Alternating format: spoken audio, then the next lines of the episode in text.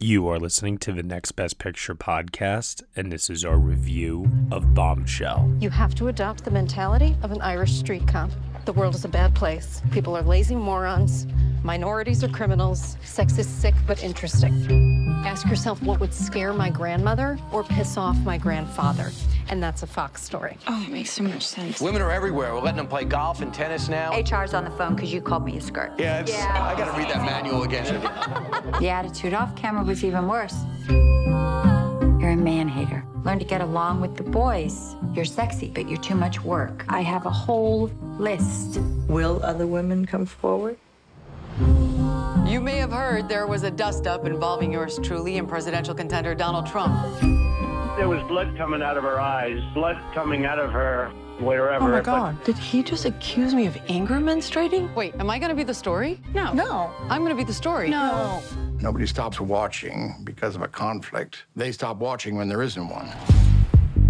I want to convince you that I belong on air, Mr. Ailes. I think I'd be freaking phenomenal on your network. I could pluck you out and move you to the front of the line.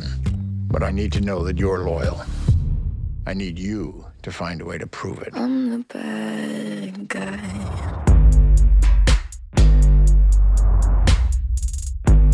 You know why Roger's got that door blocking his office. Mm,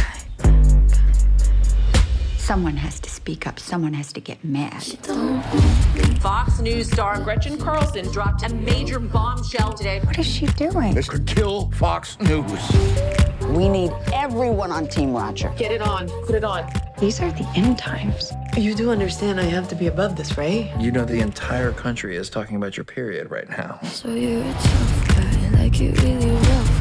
Just can't get enough guy, just always so puff. Sweetheart, this is an island of safety and truth. There's a man!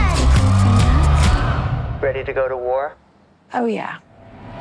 All right, everyone, you were just listening to the trailer for Bombshell, and the story is as follows A revealing look inside the most powerful and controversial media empire of all time, and the explosive story of the women who brought down the infamous man who created it. The film is starring Charlize Theron, Nicole Kidman, John Lithgow, Kate McKinnon, Connie Britton, Malcolm McDowell, Allison Janney, and Margot Robbie.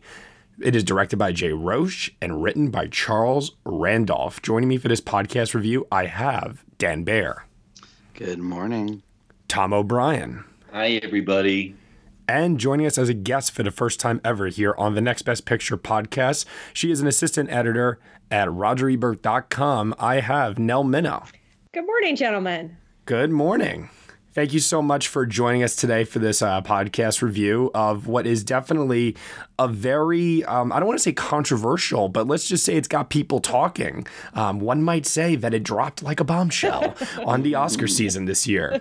Uh, this was something that was a little bit late breaking. Um, I remember when the teaser dropped, we were all like, oh my God, Charlize Theron, Nicole Kidman, and like, Margot Robbie. Like, what is this cast? And so the anticipation was there, the excitement was there. It had the prime release date. Um, definitely the pedigree with Jay Roach as the director, Charles Randolph, Academy Award winner, uh, co-writer for The Big Short. The question is now, do all the elements come together to create something great? Or do they all come together to create something else entirely? Now, you are our guest here on the show. I pass it off to you first. What did you ultimately think of Bombshell? I thought it was great. I thought it was stylish and provocative. It appropriately had kind of a heightened tone, as we've seen before with uh, director Jay Roach and his and and also uh, screenwriter Randolph in their previous films, like The Big Short. There's a heightened tone that's very appropriate for the intensity of um, of this story. You know, in another era, it might have been an opera to convey uh, the what was really going on, and now we have a little bit of a, a sharpness and a satire. You mentioned the teaser trailer, which I thought was uh, sensational. It's one of the best moments in the movie, where it's just the three women in an elevator, not talking to each other, and the tension is very, very high, and you just can tell so much about what's going on, even though there's no dialogue. Yeah, no, you're definitely right about that for sure. It, it's a, it was a moment I remember we were all thinking to ourselves: Is this a scene in the movie? Yeah. Is this something that was specifically made just for the teaser? Right. And then, of course, we got the uh, full trailer uh, later on, and there were a couple of takeaways I think that we all got from uh, those initial visuals, which were Charlize Theron was doing an incredibly spot on uh, transformation as Megyn Kelly. Maybe not as intense as what she has done with her Academy Award winning performance in Monster, but this is definitely a transformation uh, for sure. And then it was a little while before we saw uh, and his transformation into Roger Ailes. Um, Nicole Kidman, Gretchen Carlson, and Margot Robbie, though, she's playing a composite character um, taken from uh, multiple sources and uh, really is someone who's, I guess, put together to reflect um, the experiences of a lot of different women at Fox News. Yeah. Uh, Charlize Theron said uh, at the event that I attended at the Motion Picture Association that this was a more difficult uh, role for her than the one that got her the Oscar uh, in Monster because everybody is so intimately familiar with this character. Everybody knows what Megyn Kelly looks like, what she sounds like. Uh, and also, uh, you know, Charlize said, uh, you know, I'm very sympathetic with uh, a lot of what was going on in this movie. On the other hand, she says a lot of things that I'm kind of horrified by. Yeah, definitely. We'll get into that in a little bit, into the degree of empathy uh, for these characters that the movie is definitely clearly trying to get at. I'm going to pass it over now to Tom. Tom, what were your initial thoughts on Bombshell? When I first read that they were going to be doing the Roger Ailes scandal at Fox, I had uh, I was just like red flags went up all over the place. I thought, oh my God, this is going to be Vice too, and happily it's not. Uh, it is uh, it, it disarms you with comedy in the beginning, and then slowly, slowly, slowly, the um, the horror of it begins to uh, set in. What has happened to these three women, uh, who represent probably very many other women at Fox News.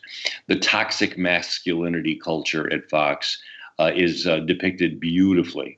And uh, I'm frankly baffled by, that it's only 60% on Rotten Tomatoes because this really, I agree with Nell, it's really one of the best films of the year. All right. All right. And finally, we'll kick it over to Dan Bayer. Dan, what were your general thoughts on Bombshell? And then we will all get into specifics. So I first saw Bombshell at press screening um, over a month ago, I think, right? When we saw that? Yeah, it was a while ago. Definitely a Yeah, bit. It was a while ago. And I liked it at the time. Um, I thought it, I thought it was good. I thought it maybe had some issues with the tone of the movie, but overall it was good. Um, and it, I knew after leaving it that I I wanted to see it again um, because I just felt like there was a lot that I missed the first time through. Um, it is a surprisingly short movie. Yeah, it's less than two hours Yeah, long. not even two hours, and like it goes by very fast. And I just there was something compelling about it that I was like, I, I need to see this again.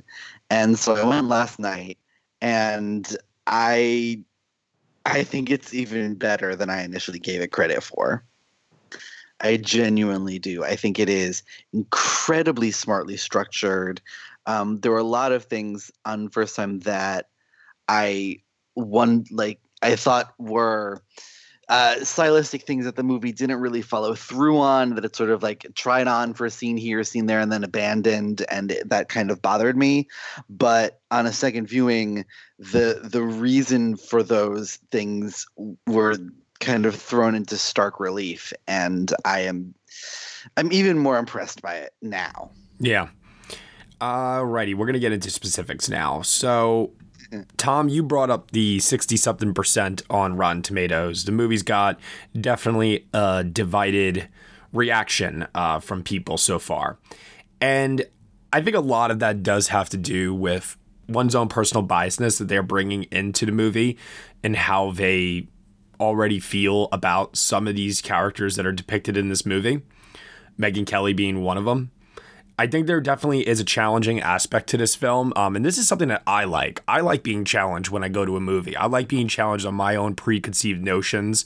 Um, and f- to get me to sympathize with Megyn Kelly or see her as some sort of a hero. Uh, Gretchen Carlson, uh, maybe maybe a little bit more so, but she's kind of uh, sidelined. I feel like a little bit in favor of Megyn Kelly a bit more, maybe because of um, uh, notoriety um, in terms of uh, who she is as an on-air personality. But regardless of which, I think that that's something that a lot of people are very uncomfortable with, um, and it's something that I don't know necessarily. I, I, am like I don't want to.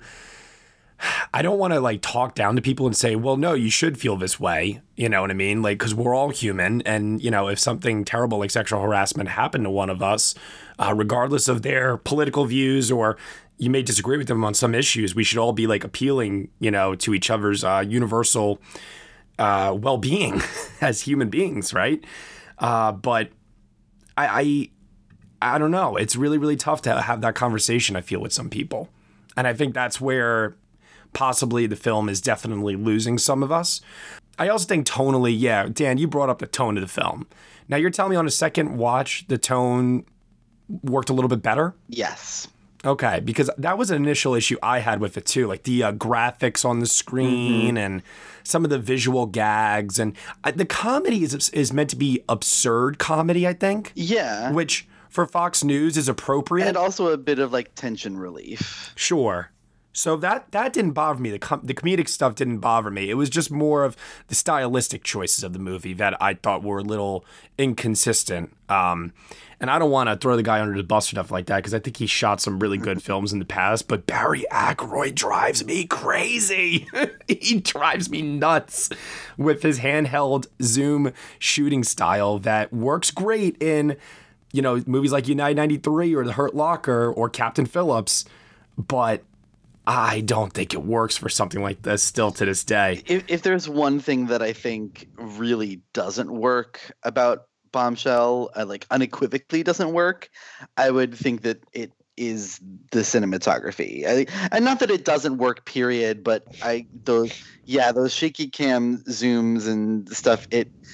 but in the Big Short though, because he shot that as well, it worked. Yeah because that movie had a lot of flashy editing to complement the kinetic uh, movement that that camera was constantly doing, you know? Yeah, and like to the extent that it works here, it kind of has that thriller like oh who are we who what character are we supposed to be in that's sort of watching this scene right now sort of mm-hmm. feeling mm-hmm. which is appropriate because all these women feel like they have to hide and be secretive and you know not sort of reveal their true selves in the place that they work. Interesting. Now, what do you think of um, this uh, the visual style of Bombshell? Uh, I I t- see your point, but uh, for me, it worked because it conveyed the urgency not just of the newsroom atmosphere, but of the emotional upheavals that were going on. So I was fine with it. I thought, as I said, that it kind of uh, it contributed to that heightened tone uh, which I thought was appropriate. And you know, one of the things that that I've seen that people are objecting to is they're saying, you know, these are not feminist heroines. Don't portray them as feminist heroines. Ugh. I don't think the hmm. movie does portray them as feminist heroines. It portrays no. them as people who've made a lot of compromises. And I think if I can use a term that is often used derisively, but try to use it not derisively, I think that people underestimate the impact of microaggressions. You know, it's not necessarily that you have to sleep with me to get your to get a job or keep a job or get a promotion that makes uh, the workplace inappropriate. It's just the constant, you know, that that that uh, montage that we see of things that uh, Brian Kilmeade and others said to uh, Gretchen mm-hmm. Carlson, which are all absolutely 100% from life you know just shows you the just sort of the shower of uh, disgusting compromises that these women had to make all the time yeah mm-hmm. There's a lot um, that I found to be very interesting, especially I think it's Kate McKinnon's character Jess who says to Kayla, uh, Margot Robbie's character, at one point, I, I think it was her who says it, but she says something along the lines of, "I applied for yeah. all these other uh, yeah. jobs and all these other yep. news yeah, outlets. Fox News is the only one that took me. And once it's on your resume, no one else will take you after that. Yeah. So, you know, it's like, do you do you go and get the job that you really, really want, regardless of where it is, or you know, do you try to stick it out and just apply, apply, apply, and maybe it never works out. I, I, I thought there was definitely some very humanizing moments given to the people that worked there um, that made me go, oh, well, just because they worked there doesn't mean that they personally align with the policies and uh, everything else that Fox News uh, puts in place. So that was very revealing to me. Added a working person's perspective to this because yeah. Kelly and Carlson are stars. And it, to, to just see it from their perspective, what is it like for a woman at Fox, particularly a woman who may have uh, political and sexual orientation differences with the powers that be? What is that like to survive there? I mean, the Kate McKinnon uh, Jess is could be her own movie. Oh yeah. yeah. Yeah. I mean, in a way, she's kind of a mole. In a way, uh, she's a tragic figure because uh, mm. the compromises she made are making it impossible for her to get what she wants. And you can see, look at what happened to Gretchen Carlson. She's not had a real job uh, since this happened. She had an op ed in yesterday's New York Times uh, saying uh, please release me from my non-disclosure agreement so that I can talk about what really happened to me and get on with my life. I don't think that the odds of that are very good. No, no, no. Um, they also tried to to do that workplace thing um, with Megyn Kelly's producers. Yes. Um, on her show, which I think are three of the more fascinating supporting characters in the movie, um, who often bring up to Megyn, like well yeah you can speak up but you'll be fine afterwards you know you're gonna have you're a star you're yeah. gonna go on and you can have a get a job anywhere because you have an audience that will follow you but what about us yeah absolutely mm. Yeah, but it's also the what about us argument that really is the turning point for her at the end is that she realizes that it's not just about her own compromises yeah. it's about the um, the impact that her decisions have on people like uh, the Margot Robbie character. Yeah. What did you guys all think about uh, some of these other real life uh, figures uh, popping up for what mm-hmm. amounts to, in some cases, uh, cameos? But seeing, for example, like Richard Kind as Rudy Giuliani, yeah. for example, you know, people. What, what did you all think of like moments like that? I mean, the Richard Kind as Giuliani, like people laughed both times I saw this movie, and that came up who he was supposed to be. Um, it's the, that is a moment, and the other one is the Geraldo near the end. Yeah. Yeah. Just, oh yeah. I don't know who they got to do that impersonation, but it's dead on. And Judge uh, Jeanine. Oh, oh Alanna Ubach. Was, oh yeah. Stick. Yeah. Um, and I know some people who have been like, you know, that uh, it's just a parade of cameos and it took me out of the movie and blah, blah, blah. And to which I say, I feel like if that was your problem with the movie, you're looking for a problem. Yeah. Yeah. I mean, for me, that was that was part of what made it so authentic. That was again that feeling of the newsroom is exactly right. And by the way, I have a friend who works for Fox News, and he said it was eerie at how 100% accurate uh, the the the tone and the uh, characterization of that newsroom was. Yeah, absolutely. There's other. Um, I got. to I was trying to like think through like some of my favorite uh, cameo moments in the movie of people who came on screen, and I was just like, oh my god. But the one that like I thought was really really impactful, and it happens near the end of the film. Malcolm McDowell as Rupert Murdoch yeah. was, was awesome. Isn't he great? He. Yeah. Oh my god. He is. He has absolutely been one of my favorite actors forever, and I thought he was tremendous. He just had that that brutishness, that arrogance. Uh, he was great. And I really, really liked that there was also um, a clear explanation given for uh, the power dynamics within Fox News. Yes. You know, we think that Roger Ailes is where it ends, and it's like, nah, he too has someone that he also has to answer to as well. And we really, really see the ladder um, as it were, um, in terms of you got to go to this person who's going to then pass a message along to this person who will then go past this door and then get it over to Roger. And like, you know, they really do a good job, I think, of clearly showing uh, the inner workings, like you guys said, and how eerie, eerily accurate. I, I, mean, I don't know this. I've never been there before to the building, but it, it definitely felt uh, extremely authentic to me in regards to how detailed it was. Yeah. it reminded me of All the President's Men, where you might remember they literally flew the contents of the Washington Post wastebaskets out to California to uh, to replicate every single detail of the Washington Post. Yeah. One thing that I know for a fact, because it's being reflected obviously right now in this current award season, uh, that most people do not have an issue with is the acting from the ensemble in this film. And we've already touched upon uh, some of the cameo uh, players in this. I knew Charlize Theron was going to knock it out of the park as Megyn Kelly. She's an amazing actress. Nicole Kidman, for me, it was all about w- like how big was the role going to be.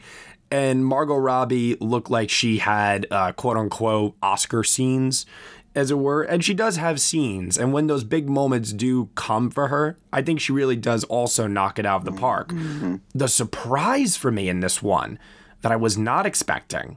And that's probably because he was hidden a bit from the film's marketing for a while until the official trailer dropped.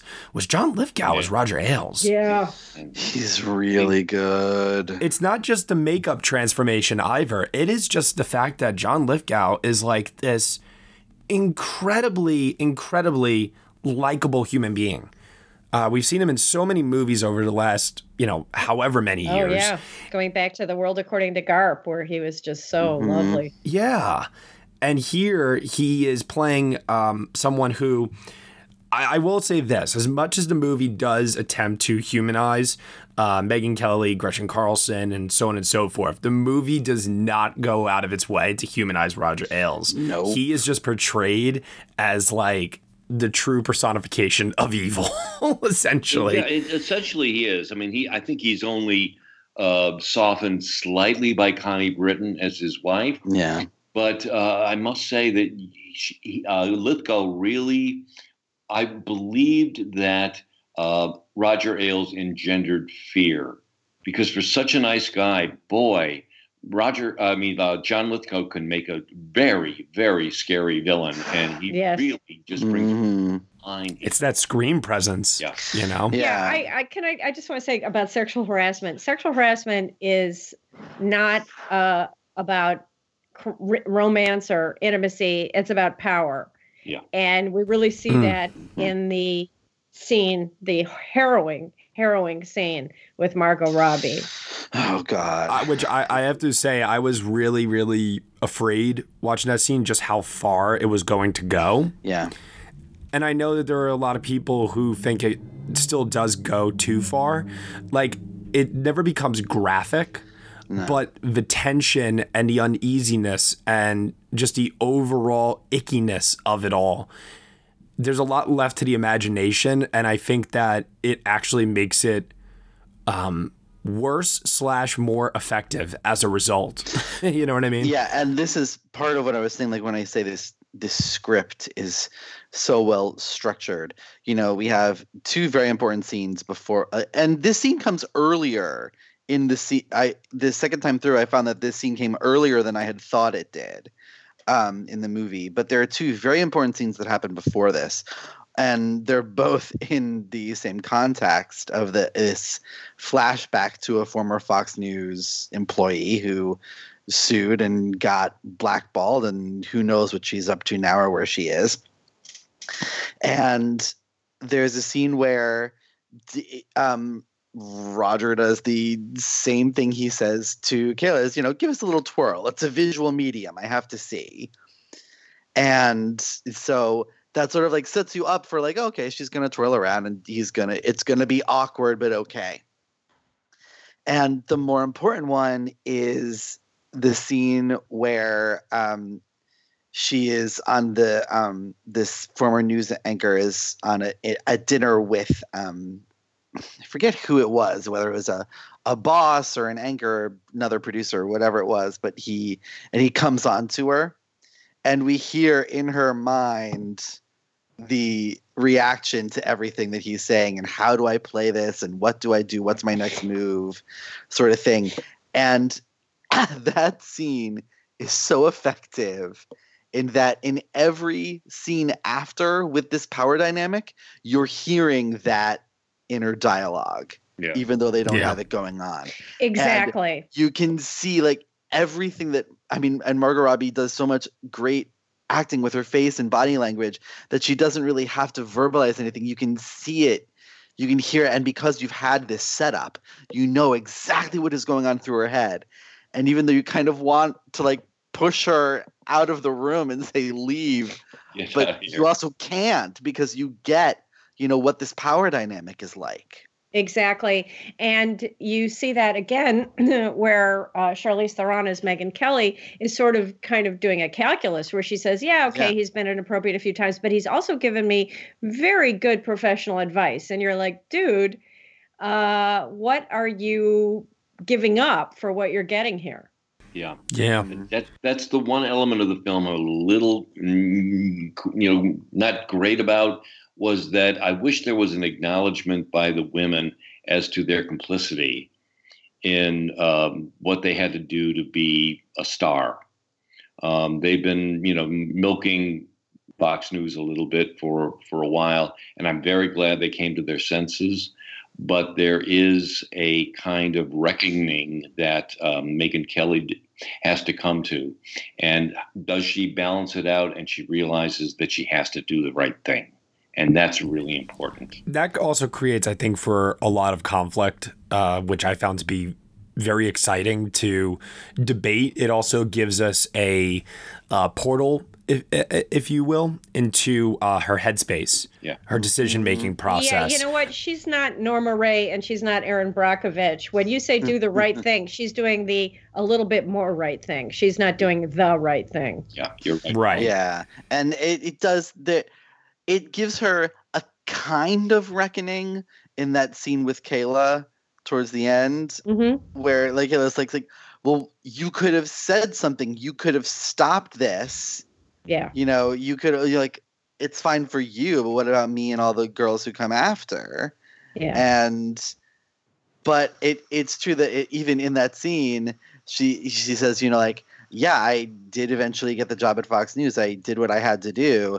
And kayla goes so you did it. You slept with him too. And she and megan's response is something to the effect of like i can't I, I wish i could remember the exact words she said but it's basically something to the effect of like grow up or something like that.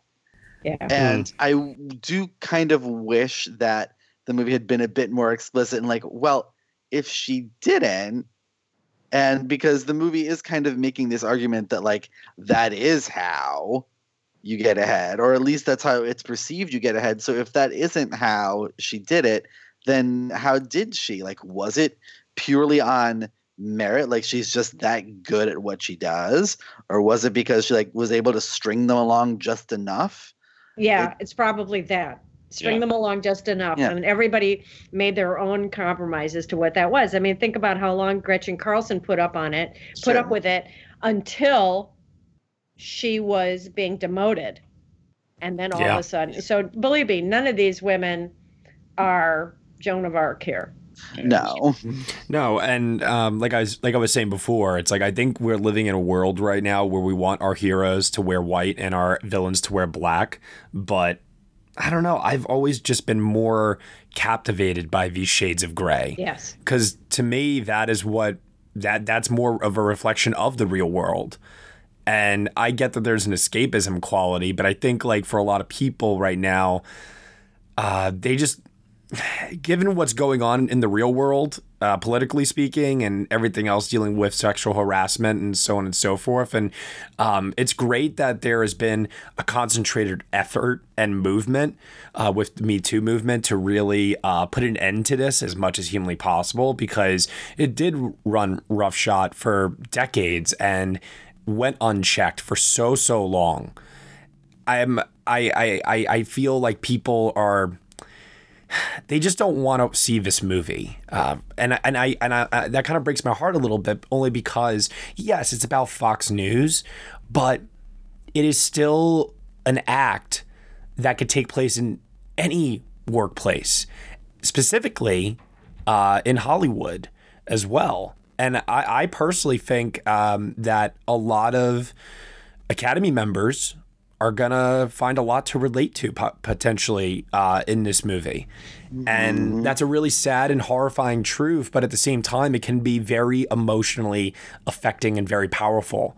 And hopefully, uh, the right takeaway can then happen where we can use this as a way to start a conversation and keep on um, enacting positive change throughout not just one industry but multiple industries. Exactly. Um, You know, look, everybody who has a job has made some kind of compromise, even if the compromise is I don't like to get up in the morning and now I'm getting up in the morning. The is, you know, the question is uh, how far you go. And believe me, this is not limited to media jobs. Uh, when I did sexual harassment law, it was in the government, and I worked on 10 different cases that were ranging from he's a monster to she's crazy. And uh, as I said, it's about power. And Roger Ailes, for whatever psychosexual reason, was intimidated by these strong, powerful women, and he had to demean them uh, and exert power over them to make him feel good about himself, I guess. Well, maybe if he laid off the donuts, I don't know, things would be different. God, they really, really do highlight how much that man just ate like shit. Yeah. yeah, he's really kind of Jabba the Hutt in the movie. Yeah. And he, and he says that, you know, like people call me Jabba the Hutt, and Yeah. it's not my fault that I look like this. And like, oh, well, Oh, no, buddy, it I is. love the film that acknowledges that, like, actually, it kind of is. Yeah, I love that. One hundred Slate, percent. Slate magazine did a, you know, what what's true in the movie and what's not true in the movie, and one of the things they said was, yeah, the Murdoch boys are not that handsome. Yeah. Yeah, Oh, they were oh, pretty Lord, yeah, that was a moment for me. What's really funny about the uh, the Murdoch uh, family being shown in this movie was all I could think of was Succession. Yes, well, because sure. Succession is based off of the Murdoch family. Yeah. So, anyway, I don't want to get too much off on a tangent here. Um, I want to just reiterate that I think the acting by the entire ensemble is pretty phenomenal in this movie. I do think that the movie is very effective in the message that it wants to put out there. I can totally understand optics wise, you know, this movie being written by a man and directed by a man. I can understand why some people would feel that had the movie been co-written or written by a woman, directed by a woman, things might be things would be different. The question of whether or not it would be better is something that I That's not something we can know. no, right, that's true. Right, and I think that's I think that's my dilemma with it because it's like I want to believe that it would be better, but ultimately I, we'll never know. There will be stories like this that will become from women and and I think it's important that we get some stories from men. You know, when Randolph was speaking uh, at the screening I attended, he said, "Look, it has to come from somebody like me. I'm the least woke guy in the room." And uh, if I get the message, then then that's important uh, too. But yeah, we have to have we have to have all those voices there. I want to say that one of the movies that this one made me think of was Nicole Kidman in To Die For, because as you might Mm. remember, Mm, that yeah. character has quite the Me Too moment. Yes. Hmm. Yeah. And it's it's very interesting too that people I've I've seen a few reviews that have linked this film to the Me Too movement, but this happened a year before the Me Too movement. It- Right. It, it never had a hashtag right. when Right. this happened.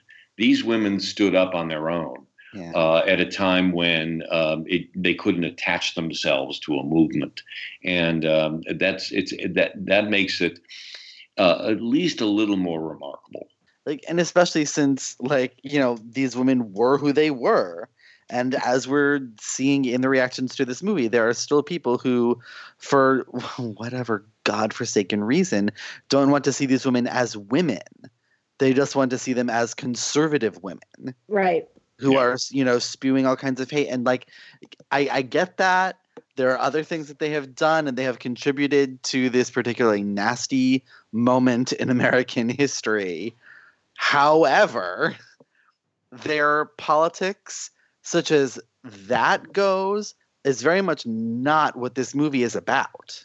No, it, it is about sort of the culture around that politics and how that made it in some cases even more difficult for them to speak up and come forward. Yes, well, it's very instructive that this movie Yeah. begins with Megyn Kelly asking a perfectly legitimate question Mhm. of then long shot candidate Donald Trump in the in the Yeah. debate about Yeah. his treatment of women.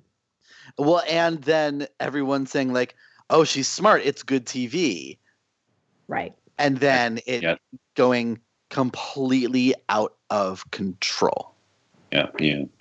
Uh, speaking of the beginning of the film, I just wanted to really mention the uh, opening guided tour that our uh, tour guide gives us. Yeah. It's a wonderful touch. It's it's the only time that the fourth wall is broken in the film.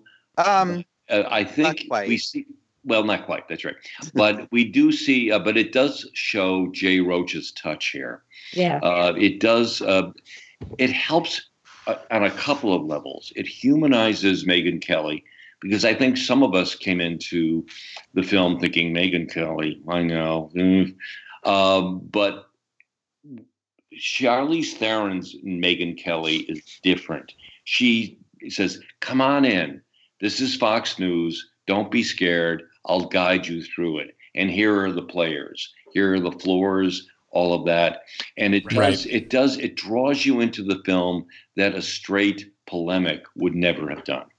Yeah, agreed. I I think that a lot of people who are turned off by the tone of the film, they're talking about that scene and how it is, you know, kind of glib, glib and fast paced and more focused on entertainment, I think. But it It serves an enormous function. it does. It serves an enormous function. And once it gets that out of the way to draw you into the story, the film really does get down to the business of being a very serious story. And I think that Jay Roach throughout does have that kind of light touch with the material that keeps it from becoming a polemic or too on the nose, even though there are some moments that should feel like they're very on the nose and very heavy handed, but they don't. I mean, there are some very horrific moments uh, in the movie. We talked about the scene with uh, John Lithgow Yeah. and uh, Margot Robbie before, but I don't think the film is exploitive or No, grotesque not at or all. it. It never really because it could. There's a version of this movie out there that would be almost a straight up tension horror horror It film. would be almost unwatchable. right. Exactly. and there, there is like a lot of is particularly in that late scene with Megyn and Kayla there's a lot of dialogue that is just like baldly stating the themes of the movie and the movie's thesis Yeah. statement. but something in Charlize and Margot's performances and Jay Roach's direction of it it do, it never feels that way No. You know, it- you know, they definitely elevated because I agree. It's like, all right, this is where we summarize everything. You know, we're gonna make our big grandiose mission statement Yeah. now. Uh, this is what we want the takeaway f- to be, and so on and so forth. But you're right, Dan. Um, I don't know if you remember, uh, but you sat next to me when we watched this movie together, and I. I couldn't help it. Margot's performance was so good in that moment that I Eh, started crying. yeah I, me I couldn't help it. she's Well, uh, to me, that's the point of the movie right there. Is if she can create that level of empathy and that level of understanding, I think that's wonderful. I want to, since you talked about that opening tour, I want to point out that to me there was a little bit of a callback to that moment when Kate McKinnon, who can we just say is wonderful in everything and was great in this. Yes. uh, when she gives her little speech about what the attitude of Fox News is, which I thought was just so choice. It, Yeah. it absolutely no. That that that that moment was like, okay, now we have another perspective on it. Yeah. She's uh she's the one uh person in the movie I feel like is definitely not being uh singled out enough amongst the cast. Um everyone's talking about the three ladies, Lithgow, but no one seems to be talking about Kate McKinnon. Yeah. and That's a shame because she has a substantial role in this movie. Yeah, for me, it's her, and it, it's a much smaller part, but Jennifer Morrison, who has a very key one scene cameo in this movie. But she, I, I was so impressed with her, especially this time around, like how she is able to give this character a complete backstory in one Mhm. scene with almost nothing but like sideways glances and body language and these perfectly placed pauses in what she's speaking. I, I it, she's great. And the thing is, like the entire bench of this movie is so deep. Yes. Yeah. Everyone is just fantastic. Can we say Rob Delaney? You kind of Yes. mentioned him. Yeah. Uh, Yeah. Yeah. And, Al- and Allison Janney as Susan Edgerton. oh my God. My God, she just nails that voice. Yes. She was fantastic. Oh, that whiskey and cigarette voice. Jeez, she's got it. Yeah. Yeah. Accent. Very, very, very entertaining to watch for sure. All right. What I want to do now is I want to uh, take us to final thoughts. So, this is the section where uh, we basically either reiterate um, our ultimate thoughts on the film or bring up something that we didn't get a chance to mention. So, uh, Nell, for you, um, is there anything that you want to mention about Bombshell that you didn't get a chance to do so before? I don't think so. I think I just want to say that I felt that um, that the tone of the movie that we've talked about, some people didn't like the heightened tone. It's not just consistent with Roach's other real life uh, films, like the the one about the recount and the one about Sarah Palin. It's also very much in the to- the the same tone as Fox News, that kind of heightened tone of Fox News, and so I thought it was especially appropriate and very well done. Yeah, absolutely. Um, we grade out of 10 here. Uh, whole numbers, no point fives. Uh, so on that scale, what grade would you give Bombshell? I'm giving it a nine. Okay, cool. Uh, Dan Bayer, what about you? Um, I like I said, a second viewing of this movie made totally elevated it in my eyes. I think it's incredibly smart, and I think it does an amazing job with putting the audience into these women's shoes and their shoes that most of the audience will not want to get into and you just feel what these women are going through every step of the way the the moral dilemmas and trying to you know just determine what what are they going to do in this situation. The performances and the way the script lays out what's happening is are, work so well together. And i'm just i'm really really impressed by it. I I really have lots of strong feelings about this movie, and I think that everyone should see it. All right. With an open mind, as much of an open mind as possible. You might be asking for too much there, Dan, but you know. I do what I can. I know, I hear you. Uh, what's the grade, man? Um, so initially after a first viewing, I was at an eight, but now after this, I'm up to a nine. Wow. Okay. Tom O'Brien, what about you?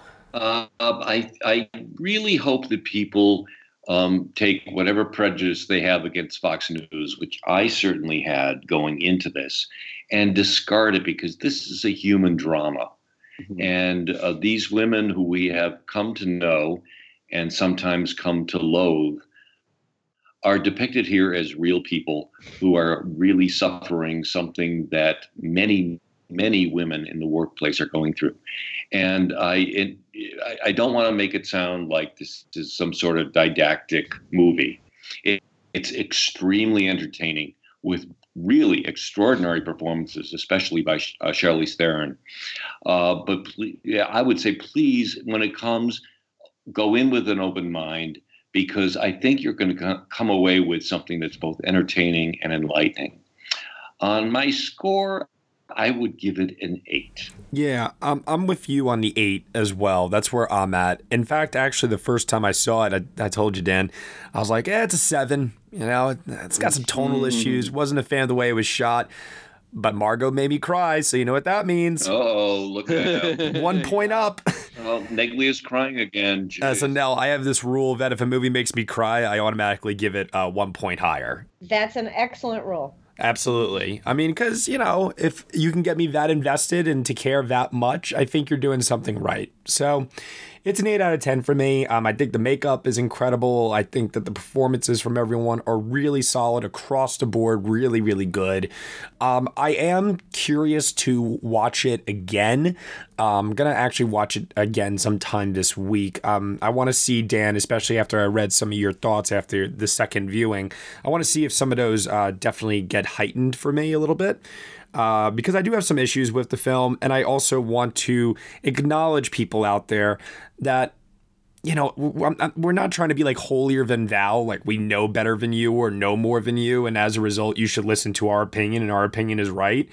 if you've got an issue with this movie, I'm sure it's founded in something that is really credible, and I'm not going to take that away from anyone. It just it worked for me, you know. And if it doesn't work for you, it doesn't work for you, and I think that's okay. Um, and I think that ha- is being reflected right now in the reviews for the film, the 60% on Rotten Tomatoes, like we said before. But also, I think it is uh, translating um, in the awards uh, conversation as well, because look at the things that are being highlighted right now. Um, the performances, you know, with Golden Globe nominations, Screen Actor Guild uh, nominations, uh, the makeup is being highlighted. You don't really see mentions for the screenplay, the direction, uh, best picture. Although I would argue that if enough people do take away from this the message of the movie on that universal uh, human level, I could see a world where it does crack a best picture lineup still. I think, uh, Matt, I think there there will might be enough people who are passionate about this film. Yeah. Be able to have Yeah. those number one slots to get them into a nomination. Ah, yeah, yeah, I could see it. I could see it happening for sure. Uh, my question to you guys, just in terms of where it's at right now in the award season process, um, what else do we think? Uh, do we think this is like what do you have it predicted for as of today, uh, Tom?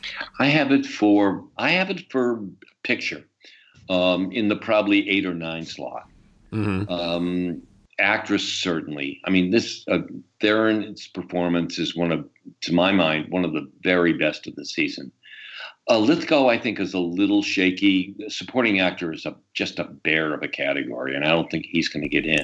I, I thought he had a shot when I saw the film, but it, it doesn't seem like anyone is responding to it. So no Golden Globe, no Screen Actors Guild, not even Critics' Choice. No, no. Yeah, I'd say I'd say he's done. Yeah, supporting actress, I think only Robbie gets in. Kidman, I, I mean, the Screen Actors Guild loves her. I mean, she got nominated for the Paperboy, for God's sakes. So, I mean, I, I think that uh, it's probably only Robbie. Uh, makeup and hairstyling, certainly, and it should win this category. It's gonna win it, yeah. Uh, uh, Theron's uh, transformation alone is worth that, and mo- uh, most of that is her because she really nails the voice. I mean, I forgot I was watching Charlize Theron. I thought I Oh, was yeah. watching Megyn Kelly.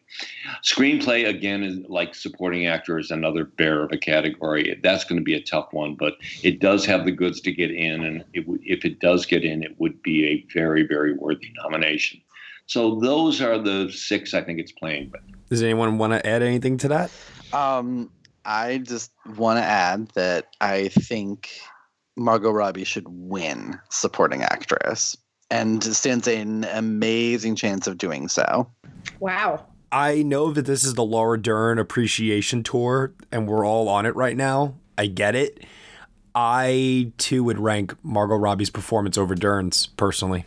Mm-hmm. Uh, I, I'm not sure I agree with you on that. I would. That's I would fine. go with Dern, um, or uh, or I think it may be J Lo's year for supporting.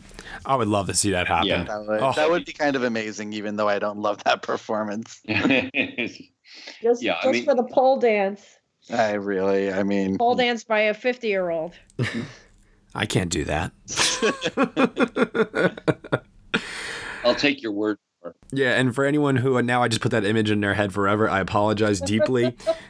we are going to call it a day here. Nell, thank you so much for uh, coming on to the Oh, show, it uh, for chatting with us. Thank you. Yeah, absolutely. It was great having you here. Tell everyone that's listening right now where they can find you and your work on the internet. Uh, you can find me at rogerebert.com and at moviemom.com. Awesome. And Dan Bayer, where can they find you? you can find me on Twitter at Dancing Dan on Film. Tom? And I am on Twitter at Thomas E. O'Brien. And you can find me at Next Best Picture. Thank you so much, everyone, for listening to our review of Bombshell here on the Next Best Picture podcast. You can subscribe to us on iTunes, SoundCloud, Google Play, Stitcher, TuneIn Player FM, Acast, Castbox, and also on Spotify. Be sure to leave us a review on Apple Podcasts and let us know what you think of the show. We really, really appreciate your feedback and your support, which you can lend on over at Patreon. For $1 minimum a month, you will get some exclusive podcast content from us. Thank you so much for listening, as always, and we shall see you all next time.